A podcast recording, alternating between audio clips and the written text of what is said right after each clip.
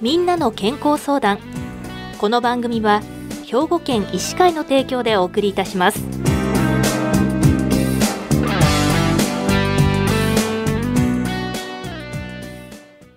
みんなの健康相談。ご案内の岡本里奈です。今週は兵庫県医師会の神戸市灘区田中耳鼻咽喉科の田中淳平先生にお話をお伺いします。田中先生、おはようございます。おはようございます。今日はよろしくお願いいたします。はい、こちらこそよろしくお願いします。まずはお便りをいただいていますのでご紹介いたします。はい、77歳の男性からです。昨年の6月頃から耳の異常を感じています。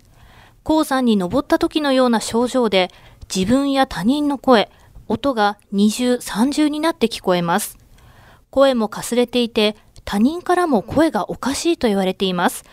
アドバイスをお願いしますということなんですけれども、はい、まあ、この方ですね、音、声が二重三重になって聞こえる、はい、そして声もかすれているということなんですが、はい、まあ、この症状からはどういった病気が考えられるでしょうか？そうですね。まずこれには2つの問題があると思います。まず1つ、えーと、耳が二重三重に聞こえるというのはこれは何らかの原因で鼓膜の運動が妨げられている時に多いと思われます。ですから1つは例えば耳垢が詰まっているとかあともう1つは耳と鼻とをつなぐ時間というところのそこの機能が損なわれている時にもそういった症状が出ることが多いので、これに関しましてやはり耳鼻科の専門医の先生見ていただいてあのちゃんと診断を受けることが大事かなと思います。はい、あともう一つ声のかすれということに関しましては、まあ、これはもちろん年齢による変化とかもあるんですけども、まあ、いろんな原因が考えられますので、まあ、これに関してもやはりあの気になるようでしたら専門家の受診をお勧めしますね。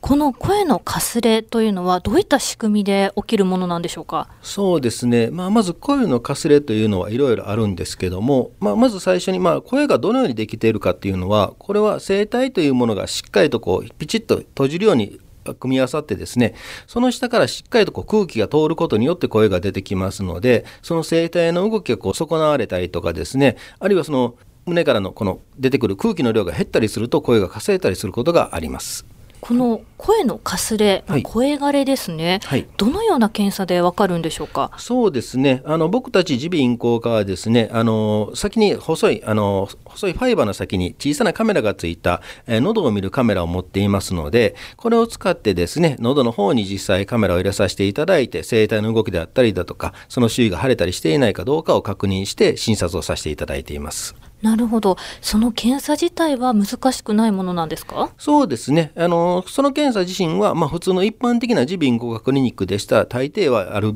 あの装置になりますし、検査自身もほとんど痛みを伴うことなどないので、そんなにあの難しい検査ではないと思います。そうなんですね。では、あの声がかすれているなという症状があった場合には、の一般的な耳鼻咽喉科を一旦受診するのがいいということですね。そうですね。やはりそれがあの一番あの治療の最初最初の検査となると思います。わかりました。先生、この声枯れの原因っていうのはあるんでしょうか？そうですね。まあいろいろ原因は考えられるんですけども、まあ皆さんご経験がある風邪ひいた後にちょっと一時的に声がかすれた、まあこういうのは大体数日から1週間ぐらいで、えっ、ー、と喉の安静を保ったりとかですね、加湿とか、あとは吸入とかしていただくとそれで治ってくることが多いです。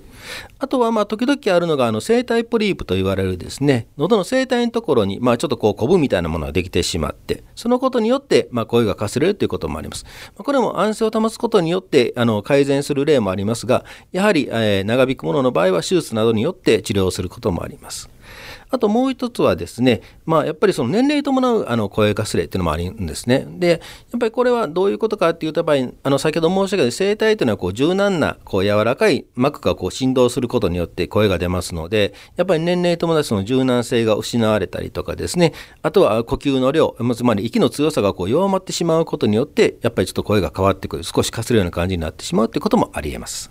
なるほど。今ですね、あの、風邪や声帯の酷使などによって、まあ、声枯れが起こるもの、あとは声帯ポリープによるもの、加齢によるものということで、3種類ご紹介いただいたんですが、はい、まあ、それぞれ治療法っていうのはあるんでしょうか？そうですね。まあ、その、それぞれの原因で治療法は変わってくるんですけども、まず、まあ、基本的なのは、やはり、まあ、喉の、あの、沈黙っていう形を僕らは言いますけども、まあ、できるだけ喉を使わない、声を出さないように静かにあのしていただくということと、あとは消炎剤を使ったりだとか、まあ、人によっては吸入薬をこう吸い込んでもらう形によって喉の炎症を鎮めていくっていう形の治療が主になると思います。声の沈黙というのは会話などを極力控えるということでしょうか？そうですねまあそういった形になってくるの日常生活でなかなか難しいところもあるんですけどもやはりまあ大きな声を続けて出しているとなかなか喉の炎症は取れなかったりしますのでねはいわかりました。では、あまり大きな声で連続してお話しし続けるというのは避けた方がいいということですね。そうですね。はい。この声枯れ予防法っていうのもあるんですか？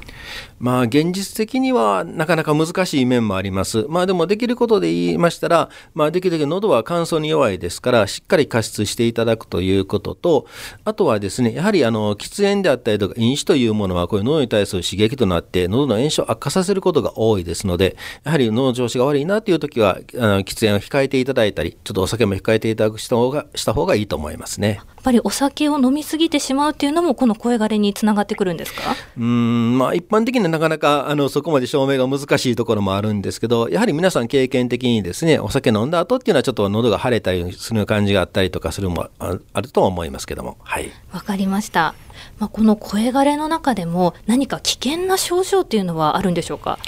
そうですね、まあ、先ほど申し上げた一般的な声のかすれというのは、まあ、大体数日間から1週間ぐらいで治ってしまう例が多いと思うんですが、やはりそれが1週間以上によって長引くもの、あるいはものによってだんだん悪化してくるものですね。あと、やはり、まあ、嚥下困難、食事が飲み込みにくいであったりだとか、もう息苦しさを感じるような呼吸困難を伴うような症例というのはちょっと危険な兆候がありますので、そういったものの場合は、しっかりとあの専門家の受診を受けていただくことをお勧めします。まあ、時間とともに悪化するですとか飲み込みや呼吸が難しくなるというような症状が出た場合には皆さんどういったところを受診したらいいんでしょうか？そうですね。やはりまあこれはやっぱりあの耳鼻咽喉科のあの専門家の受診をお願いします。場合によったらその喉頭がんであったりとかそういった喉のがんですね。そういったもののあの初期症状として出ている場合もあります。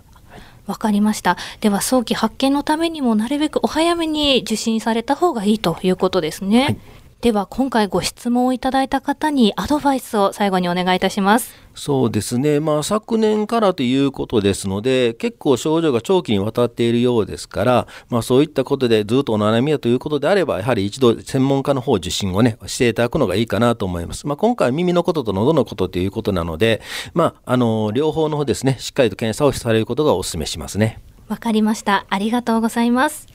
今週は兵庫県医師会の神戸市灘区田中耳鼻咽喉科の田中淳平先生に声枯れについてお話をお伺いしました。田中先生ありがとうございました、ありがとうございました。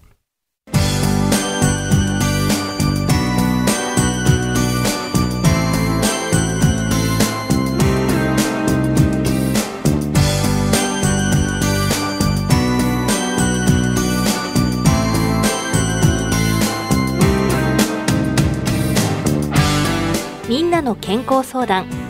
ご案内は岡本里奈でしたこの番組は兵庫県医師会の提供でお送りいたしました。